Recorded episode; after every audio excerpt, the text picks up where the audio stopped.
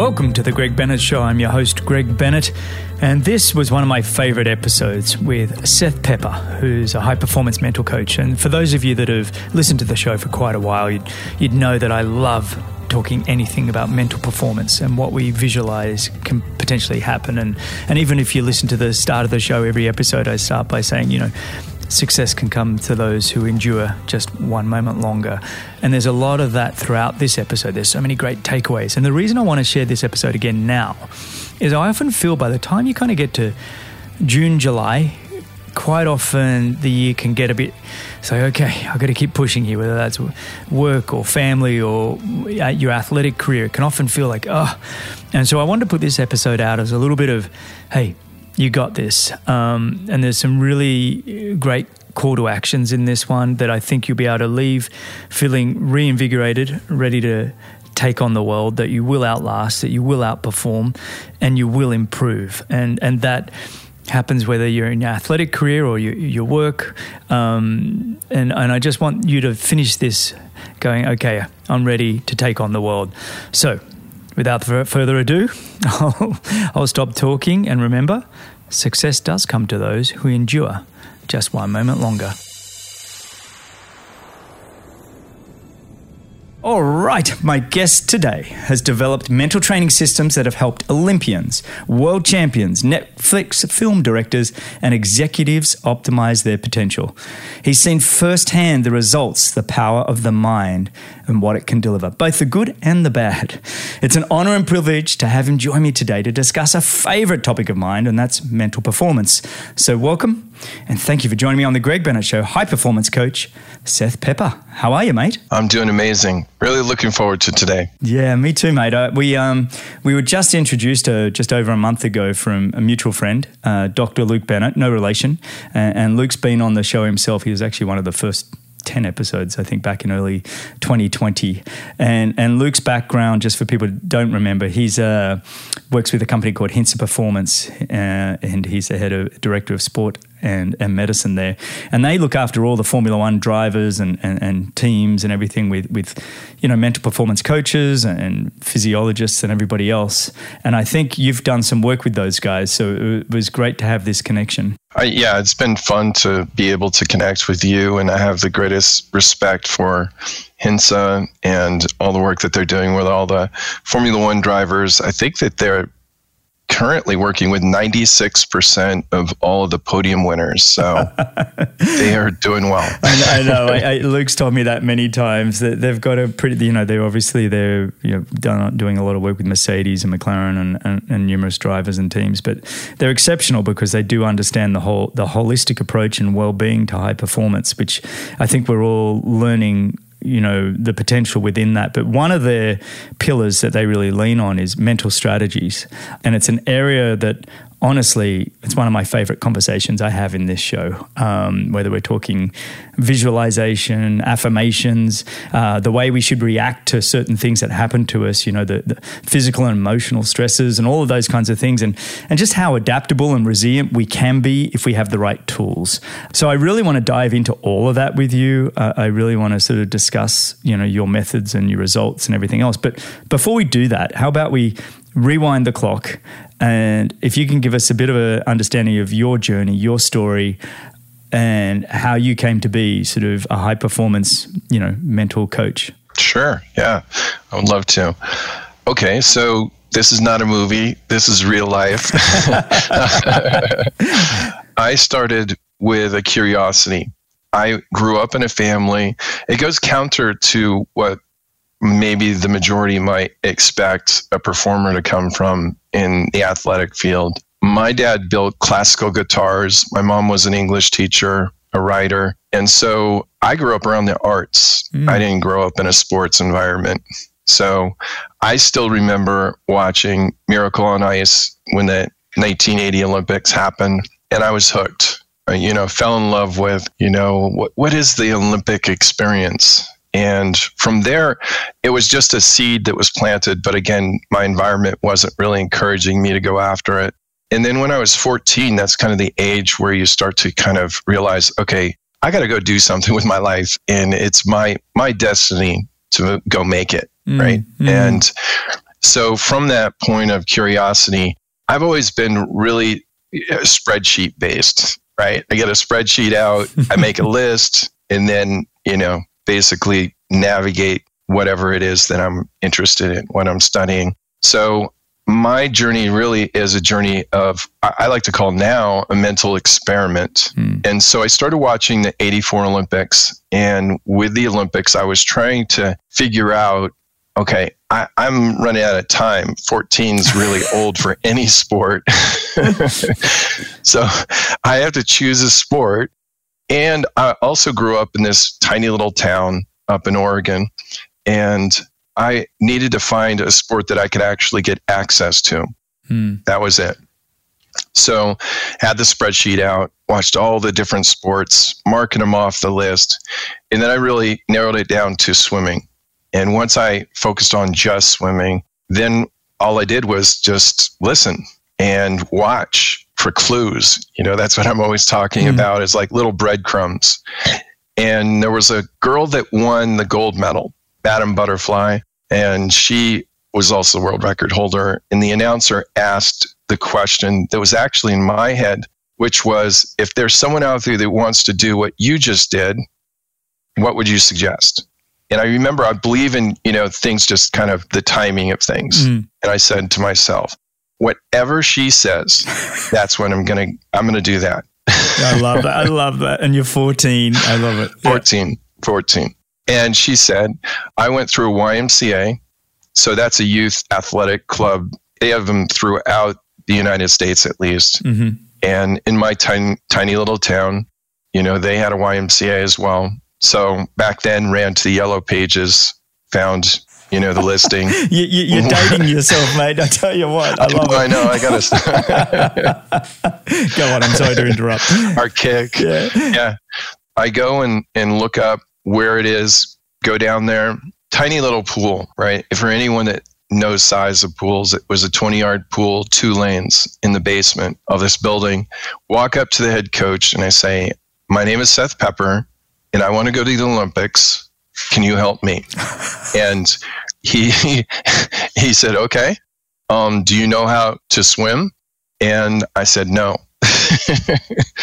and so he laughed at first and he knew that I was sincere and he sent me over with the eight year olds. So I'm now with little tiny kids and they know how to swim. I don't know how to swim. But I always tell that, that story because I think it's really important that people know I was clear in my mind of what I wanted to do. I didn't say I am going to the Olympics. That would have been, you know, perceived mm. as cocky or arrogant or completely deluded but I was curious, mm. right? And I was speaking clearly. And I've heard, Greg, I've heard you say this before in your podcasting. I've done a little bit of mm. research on you as well.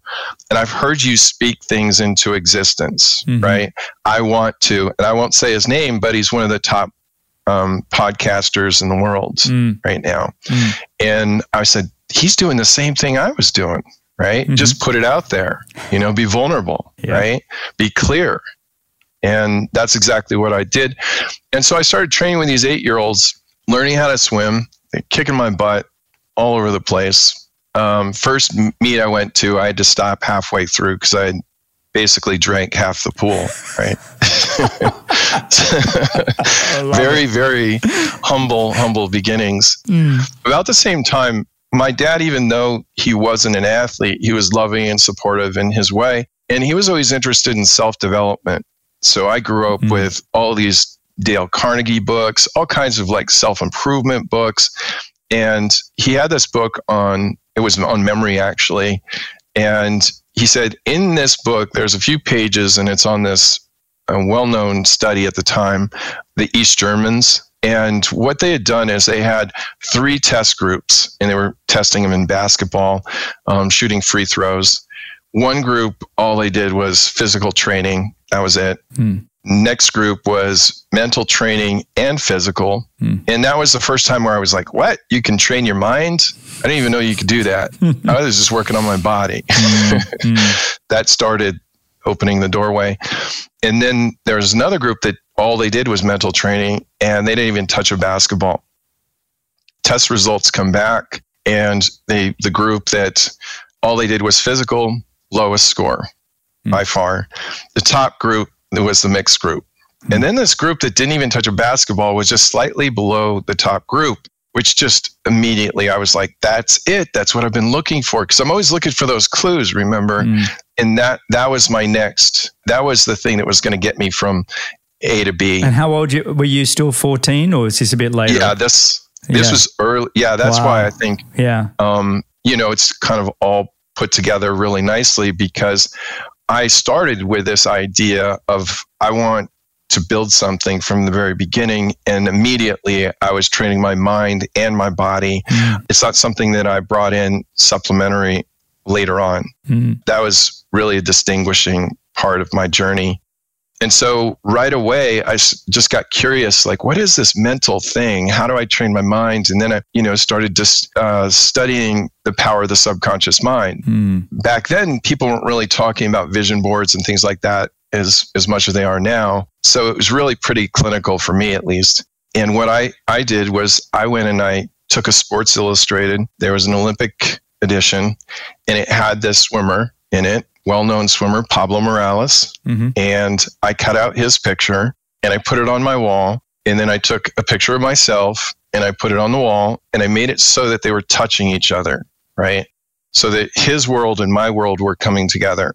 Mm-hmm. And it was just this visual cue that would trigger. It was like putting a post it note on the wall saying, Hey, think about this mm-hmm. as often as you can. Think about it. Think about it. And it was what I like to call now normalizing mm-hmm. this this greatness or normalizing this future. I went about my business and eventually, you know, through training both my mind and my body equally, within 4 years I became a state champion mm-hmm. in Oregon. So that's pretty pretty good for you know, just learning how um, and swimming with those little eight year olds. that's, that's awesome. I love it. Keep going. I, I love how you've, at a young age, you understood the power of the mind. I think this is fantastic. Yeah. And, I, and also, there's a part of the story that I think is helpful because you and I have kind of started to talk about youth athletics and specialization. Mm. My dad treated my sport as a hobby. He wasn't familiar with sports. So we didn't have a lot of money. So he said, You can do it. I'll sign the release forms, but you're going to have to pay for it. Right. Hmm. And also, you're going to have to get yourself to workouts and you're going to have to get yourself to the meets. Right. That. Just find a way. The ownership of that is just so empowering. Yeah. Yeah. exactly. yeah. And the way I'm, I'm wired, I'm not saying this works for everyone, but the way I am wired, you know, it, even if he asked me how did it go, that was like, hey, ease up on the pressure. You know, give, give me some, give me some space here. well, I can't breathe, Dad. I can't breathe. How'd it go? what I started to do was I had to ride my bike ten miles to be able to get to workout, and what that did was. You know, once you get there, you're going to make sure that that workout was really going to go well because you've already invested a lot just to get there. Mm. So eventually, this paid off when I was in college and we would do kick sets and I was never beat ever, mm. whether it was, you know, short sprints or it was long distance going against, and I'm a sprinter. So, mm. you know, my race was like 20 seconds long, but I could compete long distances with the distance swimmers, you know, as far as kick sets. Mm. So really the, you know, the whole stoicism of it, your obstacle becomes your way. Mm-hmm. All of these things that are blocking my way, became a blessing in disguise. It's like that whole expression of anti-fragile that's become a bit commonplace these days. Is you know what? It's like it's, yeah. it's actually made you stronger. Yes. Mm. Yeah, and that that's why whenever I'm working with someone, I always try to reinforce that everything serves us moving forward. Mm-hmm. I say it over and over. It may not make sense right now. Mm. But this is going to be a blessing. Mm-hmm. It will eventually. Mm. So let's lean into it and it will dissolve mm-hmm. and you'll get a lesson from it. Back to the story of the trajectory was now I'm looking at universities. Again, because I had started at such a late age, I had experienced failure without even knowing it as failure. To me, it was just processing information it actually looked like a disadvantage at the time, but it has become a huge advantage in being an athlete, but also in working with people and really encouraging them to lean into failure and take away the stigma of the failure, right? Because I was just basically thrust into the deep end of this experience, going, well, if you take this personal, you're not going to keep doing this for very long. Mm. So you just got to absorb it quickly and learn as many lessons as you can in the shortest amount of time. Looking at universities, I wanted to do the same. So I reached out again, got the spreadsheet out, and I took the top 20 schools. I contacted all of them and I put together a little press packet, cover sheet, you know, with a mission statement, basically describing this is what I've done in this amount of time. If you give me a chance, watch out. Mm. Okay. And so that's what I still do. I help people write, if you will, a mission statement because I believe what your thoughts become your words, mm-hmm. become your actions, mm-hmm. right? So whenever I get a chance to tell this trajectory of a story, I'm really trying to tell you these story points to be able to say, I not only performed at a high level, but I was speaking it first, right? Mm-hmm. I was being vulnerable and I was just putting it out in the world. So if that first coach laughed at me to the point where he wouldn't let me continue, I would have gone and told my story to someone else until someone gave me access, right? Because I was clear in my mind. Mm. So, same thing, same process when I went to the universities and I contacted all 20 and I got a good response, visited a lot of different places. But in the United States, the Pacific Conference, I would say majority of all the Olympians were coming out at that time, mm-hmm. were coming out of the Pacific Conference and so that's kind of where I wanted to be because I was always curious like what's the what's the rest of the world doing because if I can get access to that then I know where I stand mm-hmm. right I used to cut out times you know that you in the back of for us the uh, you know the the Sports Illustrated for swimming back then was swimmer swimming world mm-hmm. swimmers world swimming world and so I would cut out these times and I'd post them you know back in my small little club saying this is what the rest of the world's doing you know, you got to think global, not local. I used to do that with the triathlete magazines, you know, in the late 80s, early 90s, and you look at their times and everything else and be like, okay, one day, one day. exactly. And so that one day was starting to happen that University of Arizona was interested in, they had me come out. They had a brand new coach. And what I was looking for in a coach, ironically, I really wasn't looking for credentials. And it's a good thing because no one knew about this coach. He had just been hired. I was looking for someone that reminded me of my father. Okay. My dad may have not been an athlete, but he really encouraged me to dream. You know, mm-hmm. he was really, and that I think that was kind of actually better that he just accepted me unconditionally mm. and said, Yeah, yeah, you want to go to the Olympics? Sure. You know? yeah. and that's not, that's not easy thing to do, by the way. It, you know, when you think, when you're not the one in that person's shoes and you can be judging and you can be thinking, oh, this person's delusional or whatever else, to actually put away your own ideas of what someone can become and just be like supportive. It's not it's not that easy to do. Yeah. Yeah. Mm. Now as a parent, yeah, yeah, yeah, to be to have the roles switched. Exactly. It is interesting. yeah. Yeah. I've had some, you know, my parents are really unique in that way. Yeah. They've just given me, which I think is really critical, and I'll touch on this a little bit later, um, space. Mm. Like really, that was it. That was the blessing that I got was just this space to explore. Mm. Right. Mm. That was critical for me to be able to figure it out myself and then just have that unconditional support. And so that's what I saw in this coach. His name's Frank Busch. And I found that father in, in the next level of performance. And I trusted him because I trusted him with my ideas. That was it. That's all I cared because you really wouldn't know much about him. He, he hadn't done much at the time. He had kind of thrown his hat in the ring, and it was one of those strange destiny stories where he was actually going to retire from swim coaching. And he was just, this was a last ditch effort. And this was probably one of the more sought after jobs. But the university at the time allowed the student athletes to be able to have equal say in who they hired. Mm. I don't know if that's happened since, mm. but that was key for this because everyone chose Frank. He became our coach. So from that point forward, you know, his trajectory has been interesting because we eventually, the program became a dynasty program. Both men and women won the national title. he went on to be the head Olympic coach. He went on to be in charge of USA Swimming. So he was more or less in charge of Michael Phelps' five Olympics. Mm. And here's a guy that was going to qu- quit and become a realtor, real estate agent. That's a great story in itself, isn't it? Just somebody that just found their passion, was able to go all in and, and have the support yep. from those around him. That's a great story. Yeah. Yeah. Exactly you know, he just had that personality where you felt like you could trust him. Just lean on that one moment longer, the the, the trust side, because you, you mentioned that and, and that he was a bit like your father. Was it something he said or was it a way that he behaved? What was it that you felt, you know, as you're interviewing potentially the school that you're going to go to and have him be your coach?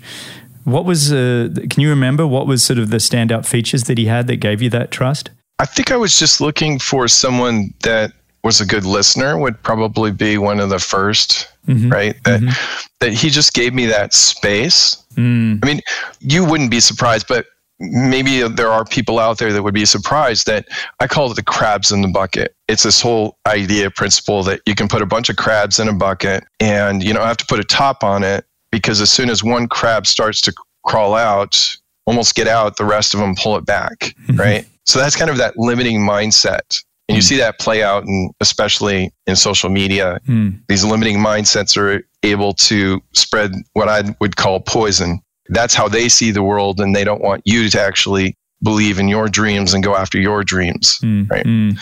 And so that's what I found in these, you know, pivotal relationships with these people was space and just belief, right? Where hmm. they they would allow me to say, I mean, it was crazy that I want to say even say that I wanted to go to the Olympics at the age of 14, and then to go to my head coach and say, I want to be top 16 as a freshman. I want to be a national champion, and he'd just listen patiently and go, Yeah, okay, hmm. let's do it.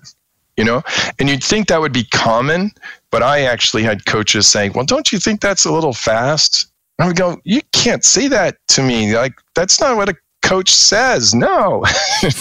let me grow. Let me go. I mean, on that, and, and I'm, i know I'm cutting into your storyline here, but I just want to, before we go too far, I keep going back to when you were 14 and that there's a boldness that you had, to some degree, a confidence a lot of people, especially at that age, uh, it's an age where, and I've I've spoken about on this show. You know, I, I had my insecurities, and and I, I, kind of felt I wasn't that kind of person at 14 that, that, that would go up to somebody and say, I'm going, I want to be an Olympian. Or I, I was very, it took me a long time to develop that confidence, that boldness, that courage. Was that in you or was that work, was that something you had to work out? Well, that, that's a really good question because what appears to be courage is actually just the ability or the openness to look foolish. yeah. well, well I, I, think in the definition of courage, that gets pretty close to it. I think I always, these days I use, and I, have said it to many, and I say it on our team at any question, I say, you know, 20 seconds of courage. 20 seconds of courage is, our, is the rule that I've lived by for the longest time. Whether that's dating girls or whatever it is, it's like take a deep breath, 20 seconds of courage. But it's not something that I ever it's not a comfortable thing, is it? I mean, it is a vulnerability that you've got to be prepared to own and have. Yeah, and you know, I like um, Mike Tyson has a quote: "It's only delusional if it doesn't come true." Right? yeah, yeah, yeah. I like that. Yes, I live in that space of delusion. Yeah, right. Yeah, yeah. And and so I was speaking as if it had already happened mm-hmm. all the time. I was at least two years ahead, and people thought I was nuts. So, one thing I used to do, which could be helpful for people if they can allow themselves to break that mental, I call it the mental rule book, is some of the little tools that I did. First of all, I surrounded myself with my goals, put them all over the place. I even painted my ceiling with glow in the dark paint of splits in case I got up in the middle of the, the night to, to go to the bathroom and I would see them. Right. Mm-hmm. So I was obsessed I was obsessed, the best kind. Mm-hmm. Now, what I used to do was I didn't have time for in swimming we have you, you have the conditioning, you have the middle of the season, and then you ramp down for the taper, you know, this mm. kind of window where you really just allow yourself to explode with energy, be rested, all that sort of thing. And the timing is critical. You shave down, all these different dynamics come into the final competition of this season, and you drop seconds. It's a major difference between the middle of the season, right? So at the end of the season, you're kind of more or less stuck with the time, if it, especially if it's not that great. Mm. I'm being foolish. I'm being bold in my mind. And I'm thinking to myself, this is not, I, I can't sit around and wait for results, right? So, what I'm going to do is I'm going to go back, I'm going to rewind the mental tape, and I'm going to see, okay, if I got that start just right and I got that turn, all these turns just right, what would my time be? What would my base speed be? What would my, my time be? And I would come up with this new time I would just completely remove all evidence of the actual time. And I lived in a state of delusion where I was like, this is my time. If you would have asked me at that time, I would have said, this is my time, right? Mm-hmm. I wasn't really having to talk to anyone about that. This is my internal world. And what happens is you start to normalize that that time because it is a reality. I did really feel like I could, if everything played out perfectly in a perfect race, that I was that fast. Mm-hmm. Okay once you normalize that, the human, I, I, would like to think the human condition is okay, now I know that. How can I go that much faster? Right. So now I'm basing my next season's goals off of this new fabricated time, which has become my real time. And so I call it leapfrogging. Mm. So I was leapfrogging results because I, I just couldn't have a mediocre season. There wasn't enough time for it. Right. I always felt like I was Indiana Jones, you know, trying to outrun that that boulder. That was my entire career. Mm. There's not enough time. Got to keep going. You know, and it created created this sense of urgency. Mm. And I had guys on the team that would say, "You can't keep dropping two seconds every season." I'd turn to them and say, "Why not? I'm the one that makes that up, right? I'm the one that makes that rule up." And I was doing this sort of leveraging the mind all the time and did really have miraculous results, becoming this state champion in four years from learning how to swim. Mm. And I continued to do that where I would just keep leveraging it, leveraging it. So I go to university, and my freshman year, first meet, we're going against USC. They're very, back mm. then, they were really great swimming school. And there's eight swimmers. And I swim my best time ever. So it's the time that would have won state the year before and I get eighth out of eight. Mm. And I was like, oh, I love this. This is awesome. I'm where I need to be mm. because I wanted to know what the rest of the world was doing. Mm. So, see, I viewed everything as a process of learning, hmm. right? Kobe, I, I like to use him as a template with as an example. And he has a phrase that I always like to share, which is failure is an illusion. I just love that. And he would say, failure is an illusion. What is failure? You, you have a version of failure. I have a version of what might be failure. Yours is different than mine. So what is it? His idea was that I'm here to learn. And the only failure is if I fail on, on Monday and I don't get up on Tuesday, that's failure to me. Mm-hmm. Right. Mm-hmm. But if I keep going, it never ends. Mm-hmm. And so that's the place that I was coming from. So when I got eighth, it was like winning right? I was like, I'm in the right place. And if I find a way to beat these guys, I'm going to be one of the best. When, when, when you're setting the goals and, and, and normalizing your dream, you know, and, and really, as you put it, leveraging your mind, which I really like that, how much of it is sort of optimism versus realism? You know, is it like you say each year you revisit those goals? And, and I kind of like that kind of a quote, you know, setting optimistic yet realistic goals. How is that pendulum moving between those two to set something that is well within your grasp well not well it's on the extension it's at the it's at the very end of your grasp but knowing what that can be i mean it's you know is that something you've played around with and tried to figure out how to really optimize a goal or a dream that's out there and and making it you know in biteable chunks like you did mm-hmm again, a great question. There has to be some level of realism, you mm know. So, like, I base a lot of my work with people. The foundation is with goals, you know, short term, mid term, long term, and even purpose beyond. What I like to do, the flow state, you got to be uncomfortable. Right? Mm-hmm. I like to say it's kind of like reaching for a glass when you're a little kid, reaching up to a cupboard that's out of your reach.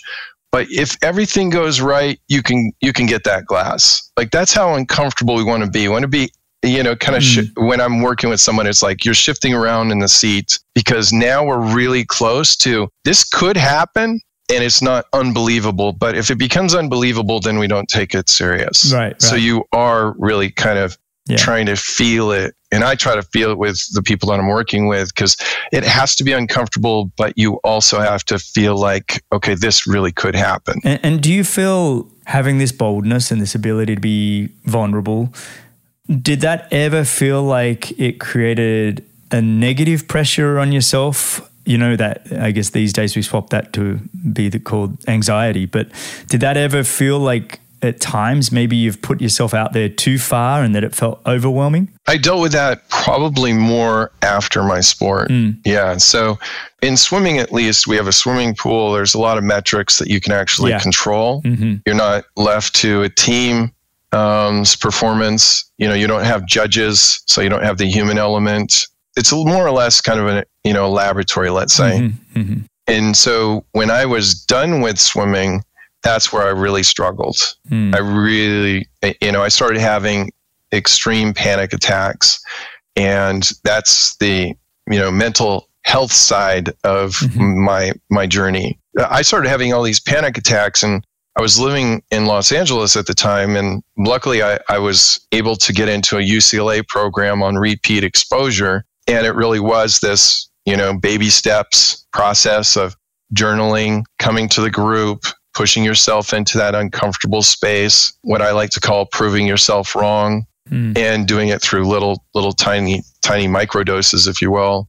The control element, when you have a panic attack, I mean, this is my understanding for me and what helped me to, to eventually get through it was that you're trying to control something that's out of your control. So when you try to control life, you know, and you can't, it just starts to spin more and more out of control. Mm-hmm. It's like you hit, you know, your car hits a patch of black ice and you white knuckle it and try to uh, steer your way through it. You're only going to make the car spin more. Mm. So you have to let go of the control. And that's what I learned through panic attacks, mm. you know, and repeat exposure. We, we often said with sport, you know, it was the greatest place, you know, for my wife and I, we're both professional athletes. It was like a great place to learn a lot of life lessons, you know, through sport in, in, in almost a, a safe environment, but it doesn't always get you completely ready because there's a lot of uncontrollables out there. But I do want to rewind a little bit more and go back. You've had your first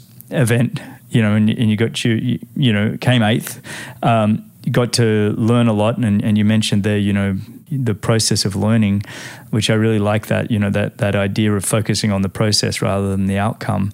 But as a, I guess you would have been about 18, 19 to fully comprehend and understand that at such a young age is, is a, a great tool that you, you had in your tool belt. For me at that point, you know, I stayed focused on the end goal. And so I eventually, in that, you know, trajectory of the university four years, by the time I was a senior, my fourth year, I became a two time national champion. Hmm. And I also went the fastest split ever recorded. Hmm. Right. And so for this, you know, the complete story, you know, the movie version, real life, when I did win the national trophy, the person that handed me the trophy was Pablo Morales, right? the guy that I had put on my wall. Oh, I love so. that. That's so great. Yeah, that is the movie version, uh, and I love when that go that actually does happen in real life. That's so great.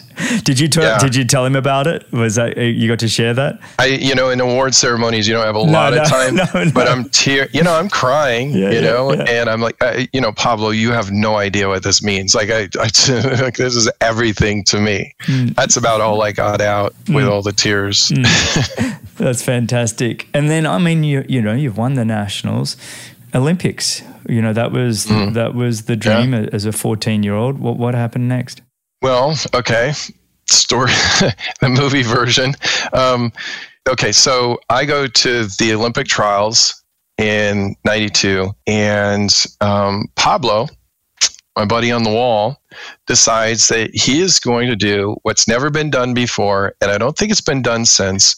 He comes out of retirement, and within one season, he shows up to Olympic trials. I'm racing against my idol, and he wins the Olympic trials. And I'm, I, he took the spot that I would have taken.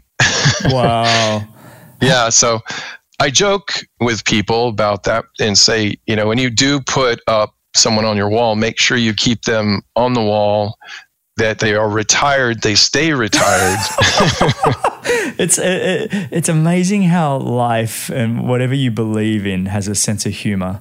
It's like mm. this: you pray, you ask, you dream, you want to be bloody clear with what you with what you want, yes. right? You know, and be very, very clear and detailed about what that exactly looks like, feels like, tastes like, because life has a sense of humor, right? I mean, I mean, I don't mm. mean to make light of what you know would have been devastating for you at the time, but it is yeah. life is crazy. It really is. Yeah, yeah. Oh man. Well, it really puts you in a position, you know, because I really didn't.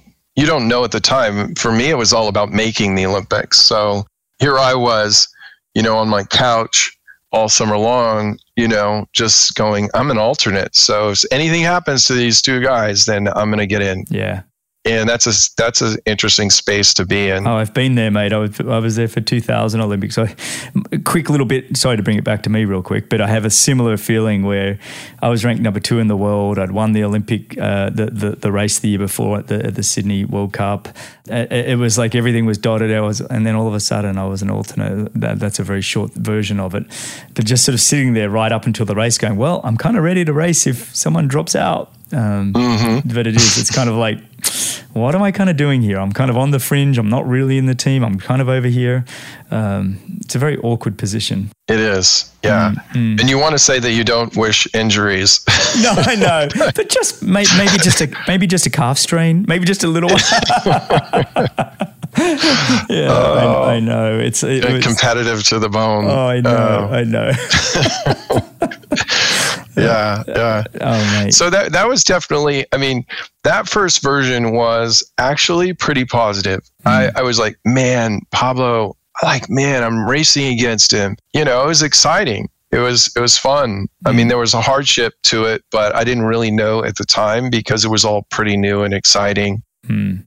Now, once we go in about two years later, that's where I was kind of you know, Rowdy Gaines is one of the main announcers, mm. and I was at nationals. and he said, he's actually been on the podcast recently. Yeah. Oh, yeah, awesome! Yeah, yeah, awesome. He is he's great. Yeah. So he had kind of tapped me at the time and said, you know, this is the guy to watch in this event for the next Olympics. Yeah. And so it was a big moment. Like here I am. I'm coming. I'm going to do this. I'm. You know, it's it's my time. And again, your life it becomes something that you can actually use to help others with what I did is morning prelims went fine. We had prelims and finals mm-hmm. back then and went great. Number one, going into finals. I go back to the hotel, and this is what I coach people on being able to handle pressure because pressure is like a magnifying glass, mm-hmm. right? Mm-hmm. And I really try mm-hmm. to take people through don't make any choices right? Fall back into your habits and routines, just trust them. Hmm. I at the time I didn't know anything about that. And so I go back to the hotel room and I had this just sort of random thought almost, well, you know, when my muscles are nice and warm, you know, that's when I do well. Just a little tiny thought. Well, that gets magnified into this, and you know, and we're intense people, right? Um, so I was like, okay, I'm going to put my sweats on we have these like big parkas that you would wear out, you know, especially you could wear them in a snowstorm. So I put those on and then I get under my covers for my nap and everything completely, you know, covered. And then I wake up, I don't know, it's hour or two later, and I'm completely drenched in sweat. I don't even think anything of it. I'm like, oh, my muscles, you know, I'm good. Everything's fine. So I go into finals, and when I dive into finals, there's nothing just uh, dead in the water. I mean, I had completely dehydrated myself. And I look at that and it's just really one of those pivotal moments because I didn't have anyone in my life like me to be able to process it. Because when I'm working with someone, you have to deal with a lot of adversity just in life, mm-hmm. right? And when things get extreme like that, and you don't take the time to be able to dig into it and go, okay, you know, it was just this and it was just that, and mm-hmm. go ahead and share, go ahead and cry. You know, everyone talks about mental toughness these days. It's a, it's mm. a, you know, a phrase that's thrown around a lot.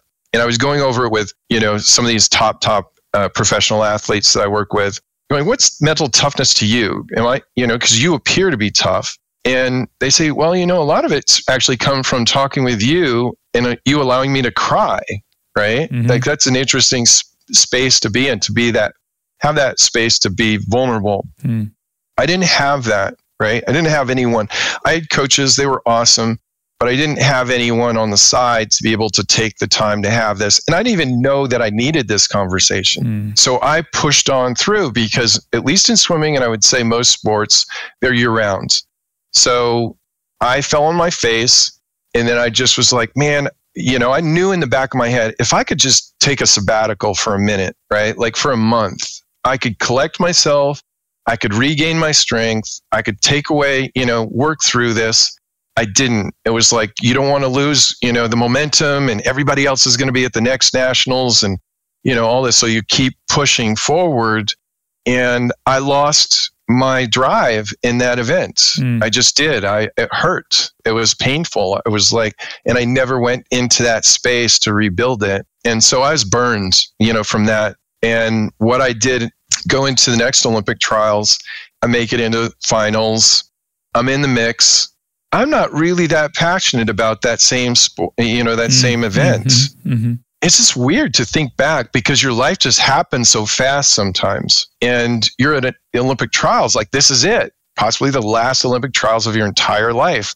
And you're just kind of going through the motions and you don't even realize you're going through the motions, mm. right? And so what ends up happening, I get kind of a mediocre, you know, fi- final performance, didn't make the team in the event but then I had this event, the last event. It's for swimming. It is the hundred yard dash. Mm. It's the you know the hundred yard dash of swimming. It's the fifty meter free back then. The fastest man in the pool, fastest man on the planet, kind of thing. Yeah. And so it's just fun, right? I just was having fun, and that's when all of a sudden I qualified for finals, an event that I didn't really expect to get into finals. Got into finals, my coach is just like, hey, you never know. You never know. Just go have fun. Just having fun. And that's what I try to invigorate people with with is the joy. Joy is such a key component to mm-hmm. performance mm-hmm. and being able to handle pressure. And, and at that point i didn't really have any pressure. It was just let's just go have fun. Who knows what's going to happen? Well i went a time that put me fourth in the world. It was crazy. Like all of a sudden I was up there, but I was also the fourth fastest American, right? and so again, I had done every, I'm, a, I'm hundredths of a second away from being an Olympian. I have to watch someone else go get the title of Olympian. And you can't even see with the you, you know with the naked eye, you can't see the difference between our performance. Yeah, right. It, it, it's brutal when you're coming from a country, a big successful country like the US, to make Olympic teams, especially a swim team in the US, is just off the chart. Australia's a bit the same. You make an Australian swim team, it's like it's off the chart, right? I mean, to make a finals of any of these of any of these events. Um, so I know what you're talking about. Even my wife Laura, you know, she made the Olympic finals for swimming the hundred fly back in about when you were probably swimming ninety six for the ninety six games, mm-hmm. Um, mm-hmm. but then ended up becoming Olympic triathlete. She kind of moved out of the swimming world, but also you know, in the world of triathlon, especially for the women, the women triathletes are always brutal. And and Laura always says, you know, the year she missed out on the Olympics in 04, she came third at the World Championships four months before to make the Olymp- US Olympic team, you had to win the World Championships, and she got third. Mm. And so it's mm. kind of like that kind of a mindset. uh, you know, it, it happened. There's a lot of stories like that where you're missing some of the greatest athletes in the world at the Olympics. You know, mm-hmm. you get to mm-hmm. see them at the World Championships a bit more because they're often a bit more depth from the stronger countries. But when you go to the Olympics, quite often you're better off coming from a very small country where you haven't had to go through the rigmarole of such brutal trials. You know.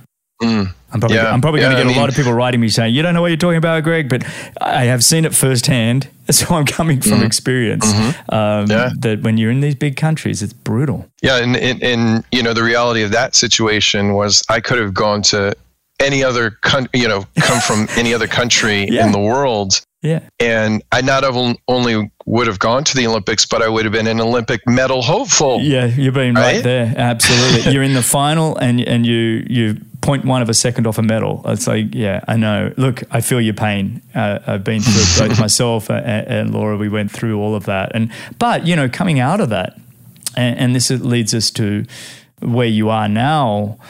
Is you've been able to experience these moments of time that now you can actually help others. And the joy, as you described it earlier, the joy of helping other people optimize themselves and, and help them reach their potential. I don't know. There's something vastly superior helping others do achieve their dreams almost than your own. I don't know how you feel, but that's quite often how I've felt. Yeah, yeah, definitely.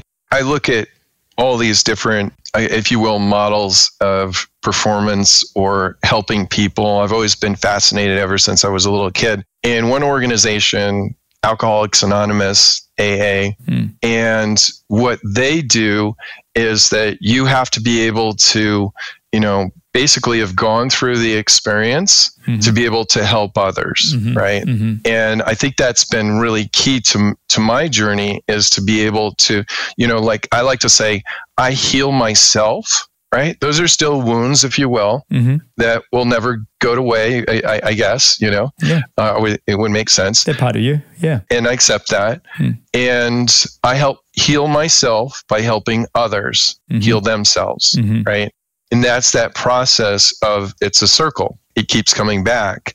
It's really really vital but also it's a it's a curiosity right? So that you're always like hungry. I know pete carroll you know the super bowl Mhm. coach of the seahawks that he was a player and he would have made it into the nfl but there was a strike at the time. That was his window of opportunity. And when he goes in and he talks to his teams now he says make the most of this moment because I didn't get this moment. Mhm. Mhm. And I get emotional about that because it's personal experience. Like it's sacred. It's a sacred space. As I like to say, it's a battlefield out there. You know, the bullets are flying. I'm a warrior. I can help people get ready for war on the athletic battlefield. And there's an extreme pressure that happens out there that unless you've been there, you don't know. You can't read about it. No, it's so true. You can watch movies. you're not going to get it until you're out there. You need to have that emotional feeling, that very deep emotional feeling that's not controllable almost, you know? It's like this, and there's a grieving that goes with it.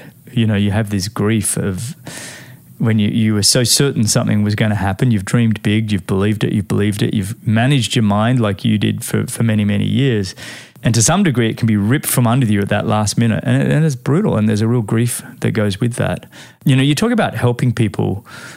Do you have kind of a, a, method that you work through when you say you get a new client, whether it's an executive or athlete, or is it just you work with people and you see where they're at and you know it's kind of a little bit let's work together and just, or is it a step by step program that you work through? It's a combination. Mm. Uh, you know, like my my coach, I've been when I got to the top at the university level, I had incredible coaches, and I remember they they said to me, "Good coaching is more like an art rather than a science." Mm. So that's what I try to do is is to be open and be able to be there, right? Like we, you know, we've talked about, you know, both of us have children, and the school that my kids go to, it's designed in a way where it's exploratory, where the kids, rather than the kids have to go to school, it's the principle that the school comes to them, mm. the metaphor of it so that every child has a light inside that's unique and authentic.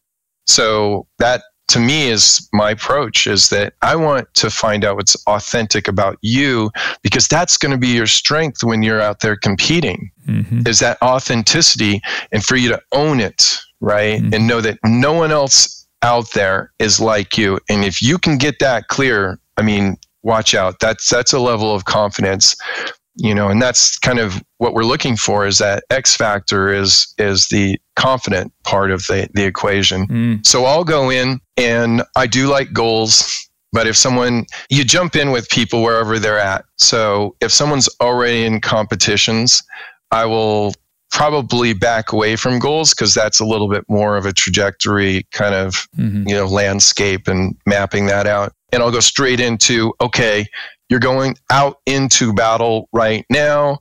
I'm going to take you through pressure, how to deal with pressure, right? So when I tell the story of my self sabotage of that that race in between, you know, the two mm-hmm. Olympics, mm-hmm. that's key for me to be able to say, if you don't deal with pressure, you will make a choice possibly that will change everything. And we have to be ready to look at pressure and be able to handle things so that you're clear under pressure. Mm-hmm. Again, it goes back from this personal experience. So when someone tells me something that they're going through, I will go inward first, right? I'm not going up to my head. I'm going inward and I'm feeling what's going on. And then I allow that to inspire me like, okay, if I was in their position, what would be helpful? And then also, I've always been kind of open. You know, I got my degree in psychology, so I'm open to, you know, I've always been curious about all these different ways that people, you know, different personality types. Mm. I work with an LPGA, you know, she's she's a, a star. And last season it was all about winning. And then this season she comes to me and says, Okay, I have two rules for us. We can't talk about winning, and I don't want to hear about other success stories. I mean, just tie my hands by my, behind my back.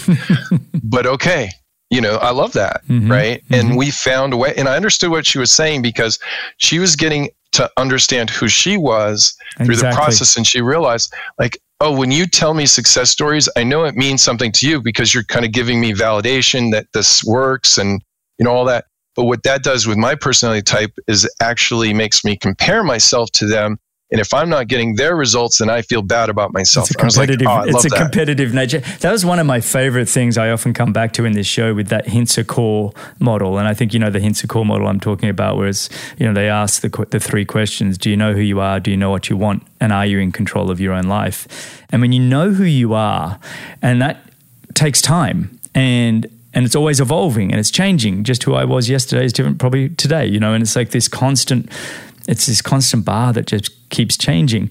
But I would be exactly like your LPGA golfer, where I'm like, mm. I don't need that. And I'm somebody, maybe it's because of my insecure, you know, ways of my teenage years, but I'm somebody that enjoys the pats on the back. I'm not mm-hmm. somebody that likes, I don't, I'm not, don't give me a whip, you know, I'm not that person. Don't tell me what to do, but just give me a little encouragement every now and then and I'll give you, I'll give you everything I got. And, and these, once you know your personality strengths, it's amazing how you can grow them and grow yourself and work with other people. Um, but I think that's great. I love that little story that she's like, mm. I'm too competitive to hear that other people are successful. I like mm. that. yeah, yeah. You know, I like to look at like let's say horse racing, thoroughbred horse racing, mm. and you take these very expensive horses and they're getting ready for their big race and every horse is different so some need blinders because they need to stay in their lane, stay focused, they get distracted. and then others like to compete. Mm-hmm. So the blinders are actually the worst thing you can do. Mm-hmm. They're both top caliber horses, but they're completely different in their performance. Mm-hmm. And you mm-hmm. have to be open to that. Mm-hmm. And it's a it's a process of discovery because you know, we did try the other way, you know, for a season and it was somewhat successful but then it was like well let's try you know taking it up. Let's uh, customize it a bit. I had to be open to that and actually embrace that and go okay i like the challenge. That mm-hmm. makes a lot of sense to me. And i think that we can do this. Mm. and so we we moved into more of the flow state you know working on okay, what are the elements of getting, you know, the big wave? How are we going to surf this? How are we going to get into the moment? So, because that's what I like to work on with people. That's one of the, the, I would say, one of the main areas is that, you know, you're at your best. This is what I, I love if I can be a little bit spiritual, religious, or whatever you want to call it. Mm. You know, the flow state to me is, is sports enlightenment. I, am going to really mm-hmm. people are open minded to that, where you are at your best when it has everything to do with you and nothing to do with you simultaneously. I'm always studying greatness. I feel like greatness, there's a blueprint out there. And I love to study people that have come before and people that are current. Mm. And that's what I've seen is their best performances are when they get into the flow, when they get into the moment, into the zone. And it's not about them anymore. They're being. And that's what I think it, it's protected. How do you help these people reach that state of flow? Are there steps or is it taking it like you said every person's unique and what buttons you have to push to try and find that flow state you know what is the process because if i'd love to help into a state of flow all the time but i find it quite difficult um, but mm-hmm. i've been there and i've had those moments where you're running at top speed and all of a sudden you're like wow 6k went by and i just what happened Like, i just i feel fantastic you know how can you get mm-hmm. there well okay so I think this is where me competing at a, at a high level has been really helpful because when I'm working with someone, I get the buy in, the trust pretty quickly because I'm speaking from some experience. Mm-hmm. The part of that I find is interesting because it's kind of a paradox is that I'm really encouraging people to be uncomfortable. I'm really wanting them to lean into failure. That we're just processing data and your greatest growth is going to happen when you are failing you, you know and, and a weakness can become a strength so i'm really encouraging that and what's interesting about the flow state is that you have to be uncomfortable to get into the state of bliss and so when I am working with someone, I really am trying to get them, you know, I like to use metaphors because brain's wired for story I say, okay, the people that really get into the flow state consistently are these big wave surfers, mm-hmm. right? And I like the metaphor of a wave, anyways. They're like dropping. You know, if you you're, you're from Australia, so you, you grew up around the water. So when you get up to a certain level, uh, you know, height of a, a wave, you're dropping in. Mm-hmm. When these mm-hmm. guys are getting up to these, like even I think there's a hundred foot wave now oh, that they insane. they're surfing now. Naz- yeah. Nazaré in Portugal, there is insane, isn't it? Oh my god! Exactly, exactly. the, what they're doing is they're dropping in. And so I like to keep things really simple because I know when you go out to the battlefield, it's got to be simple. Otherwise, under pressure, the mind just scatters, right? Mm-hmm. So, and so what I work on is three elements. One is, and I think of a tripod, right? Three legs to the tripod. First element is control. So you have to be able to do the task, the task that is asked. Mm-hmm. So that surfer has to be a really good surfer. Mm-hmm. They, you know, otherwise this is suicide, right? This is not gonna. This is not gonna end well. the second element is unpredictable and that's most sports and especially when you're surfing a wave. Every wave is unique. Mm. they may know the direction general direction it's going to break but every wave's different. Mm. so that's kind of built into it. Now the third area is where i spend most of the time working with people and i've said it throughout this that it's about pressure that pressure is necessary. And so you, you, you know you need that tension to get your attention so again, with that big wave surfer, he's dropping into the wave, knows how to surf, doesn't know exactly what's going to happen with this wave. If he makes a mistake, he not only could hurt himself really bad, but he could die. Mm. So it brings him to a level of immediacy where all of a sudden there's this level of clarity where it's almost like you become both the participant and also the observer mm. simultaneously, mm-hmm. right? I kind of think of the scene in The Matrix where, you know, Keanu Reeves, the bullets, we'd never seen that back, you know, yeah. like the bullets are flying at him and he's leaning back and then the camera is able to pan around. Like that's what it looks like, right? If you were to take a movie image of being able to participate, but also be able to be the observer and navigate those bullets, right? Mm. And so that's what happens. To me, everything you know, has to come back to something that's extremely practical. Otherwise, I'm not going to remember it anyways. So to me, the flow state makes sense. It's just a very simple yes, that equation works. I like that equation. I, I'm not sure I love the fact that I have to be death is the consequence, but I, no, I'm not saying that. But, but it's almost like it needs to be that amount of pressure to force that activation of the mind to almost find that state. You know, it does help because it's if you don't, you die. I mean, that's an extreme version, but it's Mm-hmm. There's something very real about that that I think everybody listening can get their head around. Going, yeah, I could I can picture myself having to really that out of body experience to have to guide myself through that pressure Otherwise, I'm going to die. Yeah. And you're right; those, yeah. those, big wave surfers. That's a great. I love that. I love the um, the metaphor of the the big wave surfer because I think we can all get our head around that. When you sit down with say say a movie producer, mm-hmm. it's the same kind of work as working with an athlete. You you you take this you know it's this kind of ability to find flow states. It's you know is it the same kind of work or is it different? Well, uh, you know. I, I went into it going, okay, they had heard a Formula One podcast that I had been on um, for Formula One racing. I had two people contact me off of that. One was a sales executive in Norway who had just started. I didn't know it at the time. He didn't tell me what company, but it turned out that it was the fastest growing tech company in Europe. Mm. Okay. But he's entry level sales. And then also, I had a Netflix film director, and they said, We really enjoyed listening to the podcast and just curious uh, would you and they these separate conversations of course but they they were saying you know basically would you coach us like you would coach the athletes and coaches that you work with mm-hmm. i hmm. said sure let's do it basically looking for a metric right that that really works well within their space i'm not going to teach this person how to do anything in sales i'm not going to teach the netflix director how to direct a film mm.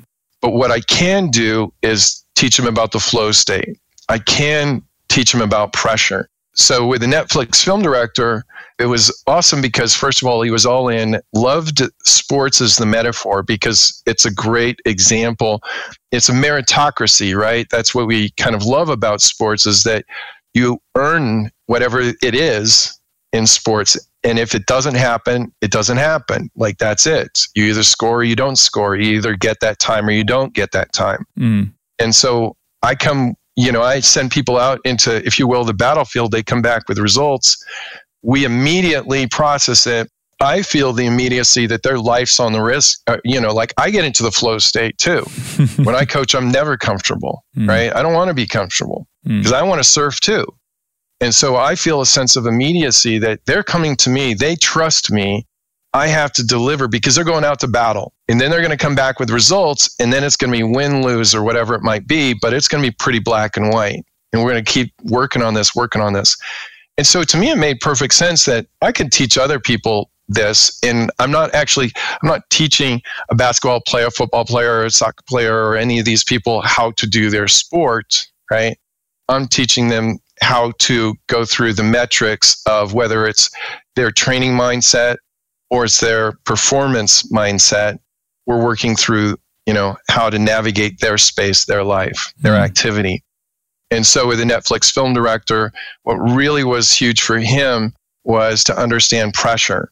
And he was like all of a sudden everything shifted. It was interesting because when he started he was starting production on this film. It was probably two years ago. And he he was doing, going into pre-production and he would have these meetings with netflix and the first meeting, um, he came back to me and he said it didn't go very well. It didn't go well at all. And I was going, okay, results. That's processing data. Mm-hmm. Let's go. Okay. Mm-hmm. So I take him through the training on pressure. He was like, great, love it. This makes perfect sense. He goes back into the next meeting and he comes back and he says, they love it. They're on board. All systems go. Now, what had happened is all of a sudden he, he had been playing it safe the first meeting. The second meeting, he was all in, like, I got to surf my own wave. And so he went all in with, this is the way I would do it. This is the way I, would, I want to, you know, boom, boom, boom, boom, boom, mm-hmm. leaning into possible failure. And they said, that's exactly why we, we want to work with you. That's awesome. Fast forward, true story. Fast forward, and he's and, and I would coach him when he was on the set. I I coached him in post production. And recently they released the film, uh, I want to say two or three weeks ago, and it's number two in the world, right? Wow. Like, oh, congrats! And, That's and awesome. I never, yeah. I didn't coach him on doing directing or post or any of that stuff. no, no. So that's art, right? That's the art world. yeah. So let's move back over to the business world with the sales. And so with the sales uh, executive, it was same thing. I said, okay, what I want to do with you is I want to find a metric that you will do, a rep that you will do, and you will commit to that rep, right? And it's going to be small. It's going to be too, it's going to seem like it's too small. And I said, what could you commit? Could you call, let's say, 30 minutes a day? You call new people. I'm focused on you controlling your controllables. If you get rejection, fine, that's failure. We'll process that information. But what I'm really interested in is that you pick up that phone for 30 minutes a day and you make the attempt. I don't care what they say. All I care about is you picking up the phone. Mhm. That's what we can, can can control. so he's like, "Great, I love it. That's what I'm going to do." Because in sales, just like in the arts, people take things personal. Mm, And I'm like, well, the feedback loop slows down when we start to put feelings in that feedback loop, mhm, right? mhm. We just got to process the data. He starts doing this 30 minutes. So on the first day, you know, to be dramatic, I said, okay, you could just go to your office, 30 minutes, get on the phone, and just plant seeds. Go home. 30 minutes the first day. Next day, I want you to go do 30 minutes. That's your commitment with me. That's all I really care about. And then you're going to also have some follow up, right? Some people are going to start to call you back. Okay. Next day might be an hour, two hours. Third day, 30 minutes. That's our agreement. And then you're going to have some follow up, probably second generation conversation by then, you know, let's say, simplifying it. And, you know, by the end of the week, you're going to have a full day, possibly. And so he just does that. And he goes from the bottom of sales, right? He was dead last, all the way to the top. He, he is not, a, not only top, the top, but also he doubles second place Mm. just from that simple metric. It's almost like just keep turning up. My my example of that is kind of with this podcast, a bit like in the sales story that you were just sh- sharing. Was I committed? I was going to do hundred episodes. That's the goal. Okay, one every week.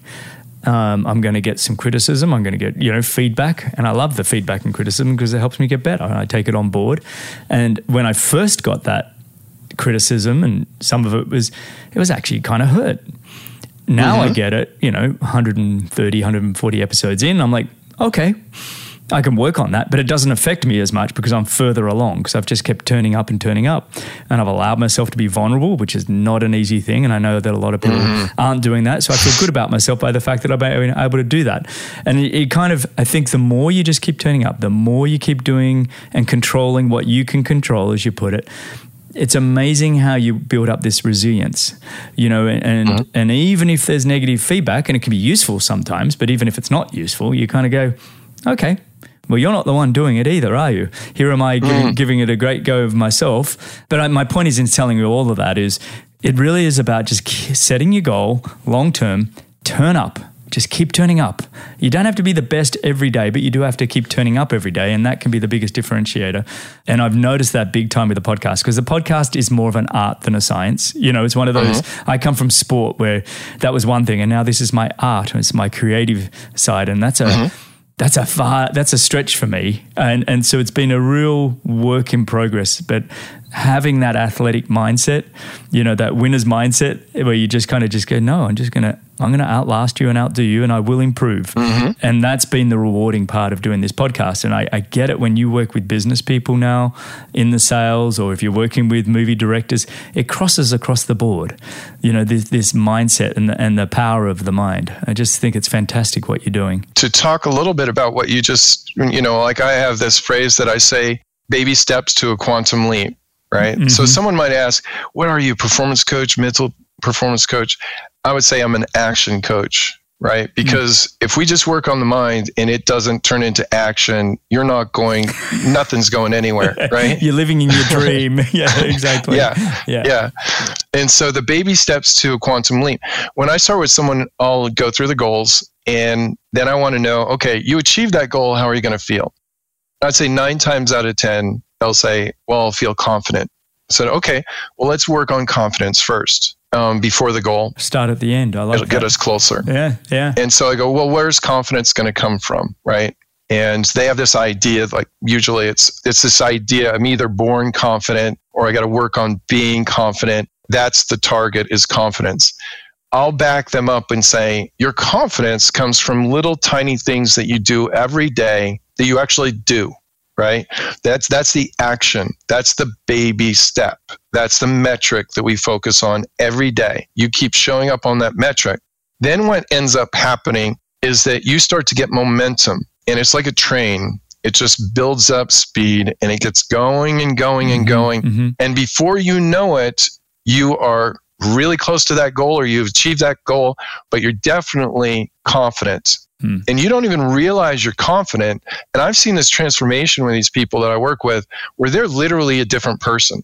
Like they are different. And i said when you get to that state of confidence you will one third of the equation let's say is that you will achieve that goal or be close to that goal. But the part that's going to be interesting for you and even for me is that like like there's two thirds of stuff that's going to happen in your world because you become a magnet for opportunity because now you're confident, right?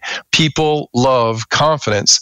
So you're going to have things that are going to be handed to you, or you're going to get an opportunity from left and right, and who knows where. We don't even know where that's going to come from, but we want to get you in the state, you know, the space of confidence. And before you know it, you do have the number one podcast in the world, right? Mm-hmm. But it's that little tiny metric. Just keep doing that little tiny metric. I love that. For me personally, it, it really hit a chord because it's kind of feel like what I've been going through. So I really appreciate you you going through all that. But I wanted to thank you so much for just coming on and sharing all your knowledge. I feel like this is going to be the first of several. I don't know how you feel, but I've really enjoyed this and you know, there's a lot more in my notes here that I want to cover, but I think we're going to have to probably call it for the moment um, until you come back on the show. How does that sound? I would love to. I would love to. I feel like we could talk for a month. Uh, we could easily, Seth, honestly. And I'd even love to say that the next time we do this, we do get to do it in person. Um, Yes. It's a real joy when I get to have sit across from somebody and, and, and really have a conversation. It's a joy either way, though, to just have this opportunity to, to speak with you, to learn, to grow. Um, I feel very fortunate and blessed. So thank you so much for coming on, mate. Uh, it's, the pleasure's all mine. I, I just, I've enjoyed listening to your podcasts. I, I just love your process because, you know, like I, I I feel like there's a frequency of greatness, right? A frequency when I say you tune into it, it's like a radio channel. And, you know, when we talk about Kobe, his whole trajectory was self made, if you really go and study it. But what he did was he made the pivot that I believe you're doing the pivot as well, or you've done the pivot for a while. And within three years of his retirement, he became an Oscar winner in, in the arts. So this transfers across, and greatness is a pattern. And I see what you're doing. And so I would encourage, I've enjoyed going back through the other podcasts that you have. They're just incredible um, because you're you're present and you're curious and you know that environment brings out these conversations that people can walk away with tools that they can actually use Mm. right away Mhm. Well, I appreciate that very much, Seth. It really means the world to me that you, you say that. As I mentioned earlier, I don't mind the pats on the back, um, so I'll take it and I appreciate it, um, and I'll run with it, and I'm not going to question it because I, it really does make me feel good. So, mate, but thank you so much for you know coming on and, and sharing your journey and just so much of your knowledge. It, it, it truly means the world. And thank you everyone for listening and, and sharing the show and all your feedback. You, know, you can find all the show notes and timestamps and coupon codes at bennettendurance.com forward slash media. thank you Thanks a lot for listening. If you enjoyed the show, your support would truly be appreciated. You can visit the Patreon page or you can subscribe with your podcast app of choice. Don't miss the next episode, so subscribe and be notified. For show notes, if you want to know more, please visit bennettendurance.com.